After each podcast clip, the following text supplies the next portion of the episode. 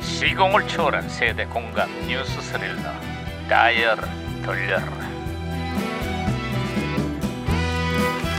어디 어디 오늘은 또 무슨 기사가 났나 신문이나 볼까 아,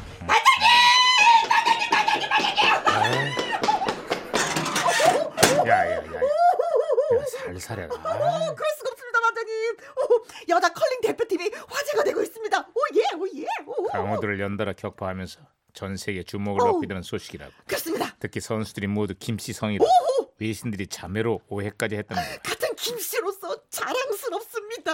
야 같은 김씨인데 김영선 왜 그런 거야 너나 잘하세요, 강씨. 진짜 아이고. 시끄러이트 야 어, 이거 김씨, 김씨. 무전기 왜 이러냐 아, 무전기에서 신호가 오고 있는데요. 예. 아, 무전기가 또 과거를 소환했구나. 아 여보세요. 나 2018년의 강 반장입니다. 누구신가요? 아, 예, 저는 2010년 제동입니다. 반갑습니다, 반장님. 예. 아 반가워요. 제동 형사. 그래 2010년에 한국은 좀 어때요? 만세! 아유 깜- 깜짝이야. 아니, 아니 갑자기 왜 만세를 부는 거예요? 아, 예.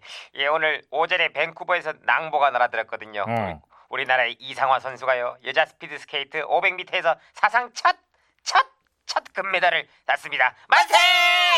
아 아하 그 이상화가 2018년 평창 동계올림픽에서도 국민들에게 또 한 번 큰 감동을 안겼습니다.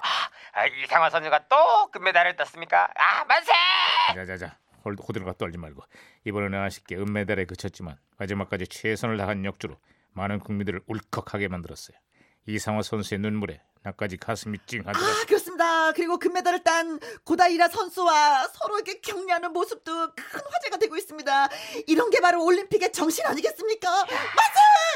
2006년부터 지금까지 무려 네번의 올림픽에 출전을 한 거잖아요. 야, 이상화 선수 그동안 정말 수고 많으셨네요. 이번 대회를 끝으로 은퇴를 할 거냐는 기자의 질문에 아직은 모르겠다는 여운을 남겼다는데 어떤 선택을 하건 이상화 선수는 우리 국민들 가슴에 영원히 남아 있을 겁니다. 아 지당하신 말씀입니다. 어, 아, 무전기 또 말씀이네. 아, 좋은 얘기하고 있었는데 무전기가 혼선된 것 같은데요, 반장님?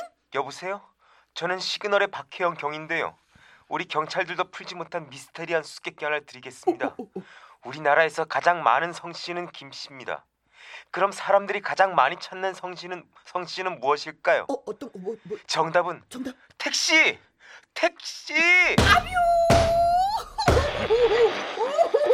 그렇구나, 그렇구나. 어, 아무튼 제가 박치기로 신호 다시 잡았습니다. 시간이 없어서요, 반장님. 네, 재밌네. 아, 택시, 택시. 택시. 아자 이번 아, 제동 형사, 네 다시 연결됐어요.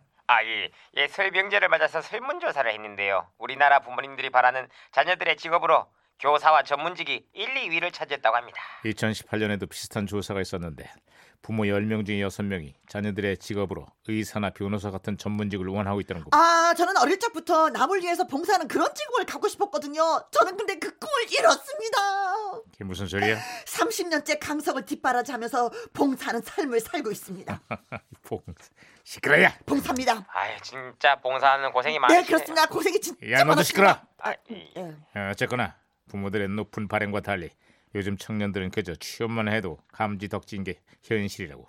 이번 설 명절에도 다들 마음고생이 많았다는데 언제쯤 청년들이 편안한 명절을 보내게 될지 정말 답답해. 에이.